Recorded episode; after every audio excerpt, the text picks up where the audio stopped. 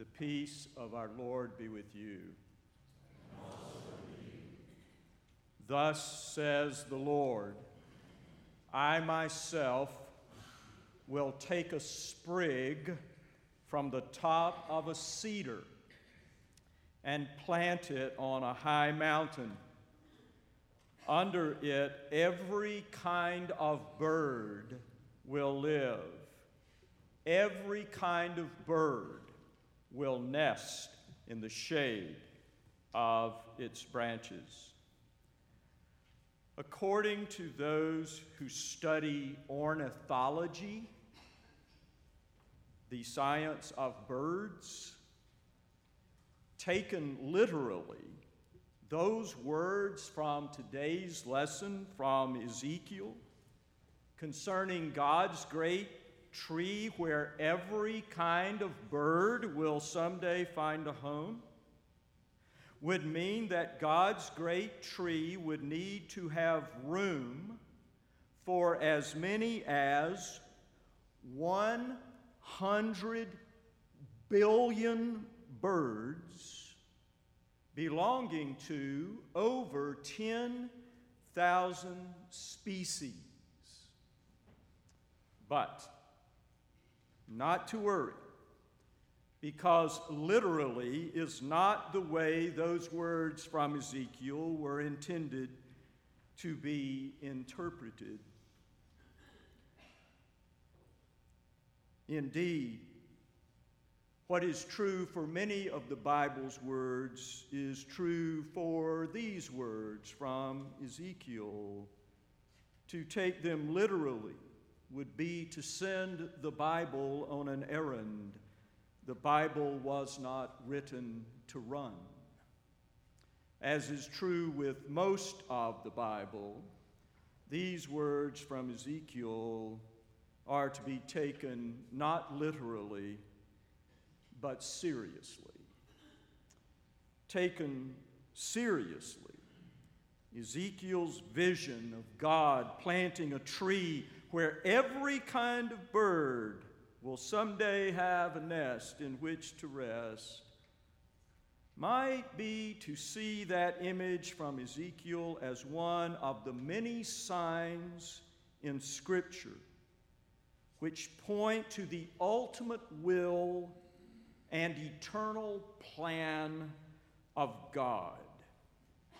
Ezekiel's tree, which will someday be home to every kind of bird, not unlike Isaiah's promise in Isaiah 25 6 through 9 that God is preparing a great feast at which all of the world will be present, which is not unlike Psalm 36 6, which says that God saves animals and humans alike.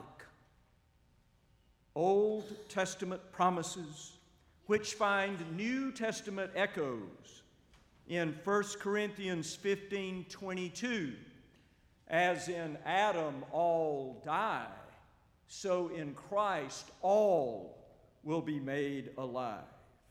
2 Corinthians 5:19 In Christ God was reconciling the whole world to God's self.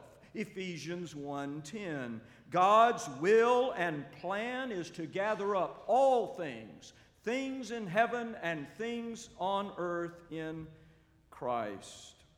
Colossians 1:20 Through Christ God was pleased to reconcile to God's self all things on earth and in heaven. 1 Timothy 2 4. God wants everyone to be saved. 1 Timothy 4:10 God is the savior of all people.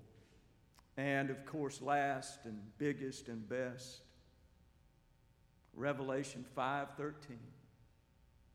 John's vision of every creature in heaven, on earth, under the earth, and in the sea, singing glory to God together forever. every kind of bird and creature and human together forever with God in what Acts 3:21 calls the universal restoration of all things. How many people even know that that is in the Bible? That Acts 3:21 says that Jesus is in heaven waiting for the universal restoration of all things which the prophets of God foretold long ago. One of those prophets being Ezekiel with his big old tree, where every kind of bird will someday have a nest and a home. Thinking about all of that this week took me back to a very poignant, surgical sentence in Barbara Brown Taylor's book, Holy Envy, in which she talks about reaching a point in her life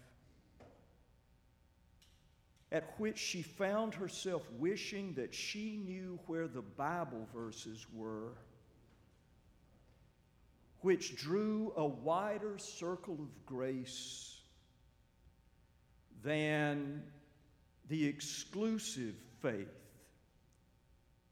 which so many of her friends so often supported with verses such as John 14 6.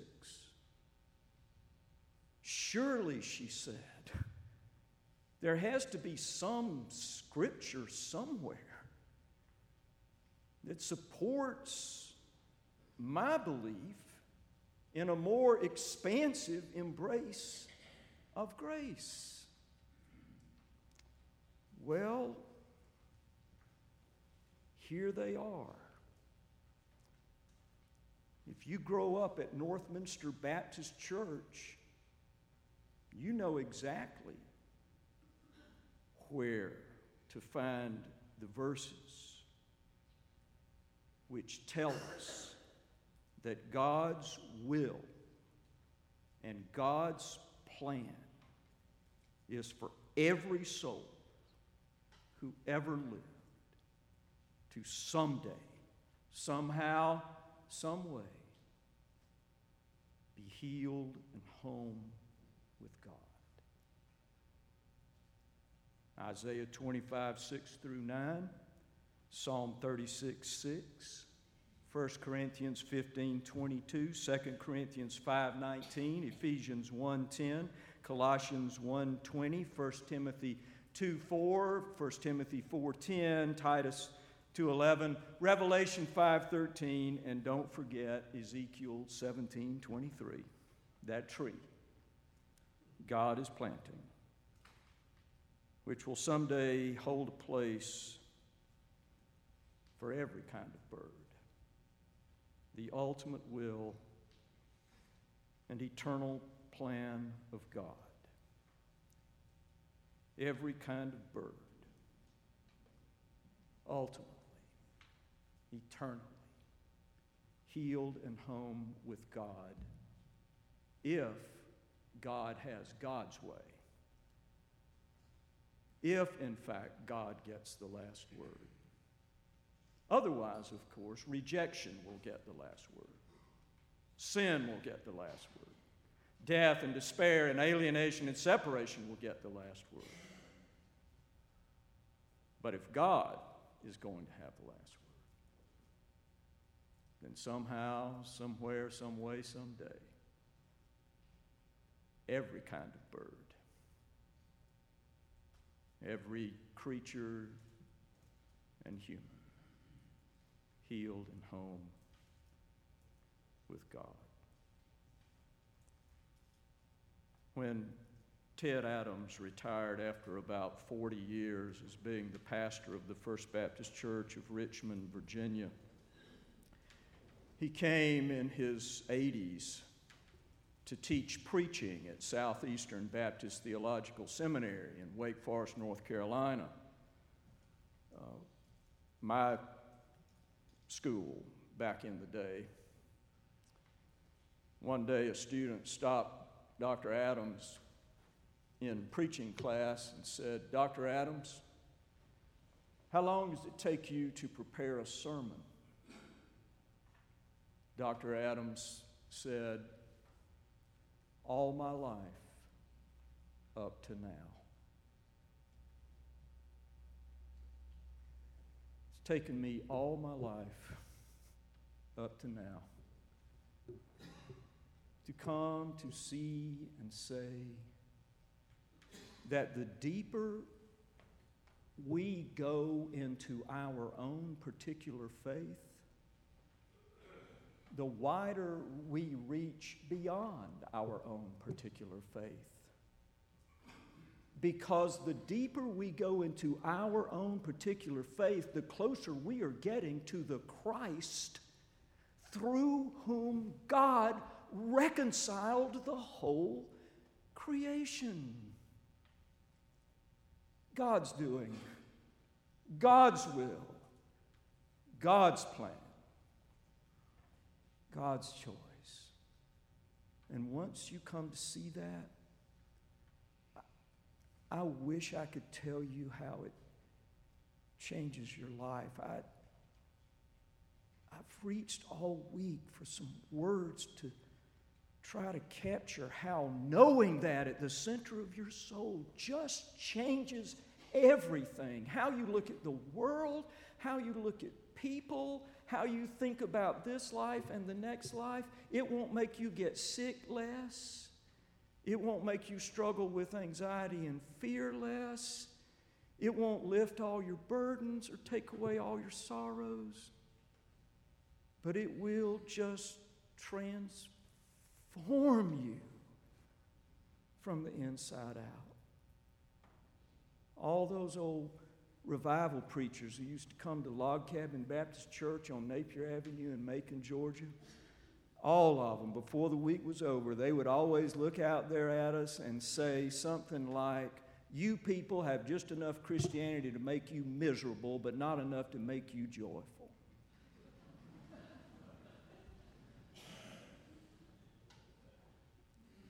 This is enough Christianity to make you joyful. In the face of sorrow and in the midst of struggle.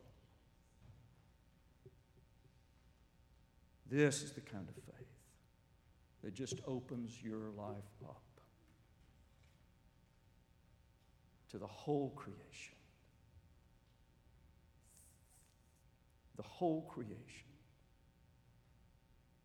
God was redeeming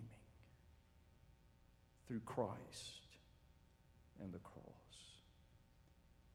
Once you begin to to know that. However, it is that the Holy Spirit helps us to know that, then, in the words of Rainer Maria Rilke, we begin to live our lives in ever widening circles that reach out across the world. We may not complete the last one, but we give ourselves to it. What a way to die in the midst of the last ever widening circle of love. Still growing. Ooh, that's where I want to be when my time But it all begins when we just come to know at the deep down center of our soul that after all the truth has been told, all the responsibility has been owned, all the injustice has been confronted, all the victims have been faced, and all the sin has been judged, no matter how many millions upon millions of years of hell that may take. Ultimately, the last word is going to belong to God. The ultimate and eternal will of God, finally, ultimately, eternally done. The whole human family of every time and place healed and home at last with God, no matter how many millions upon millions upon billions of years it takes. Because God has all the time in the world to finally have what God has always wanted every soul healed and home, every kind.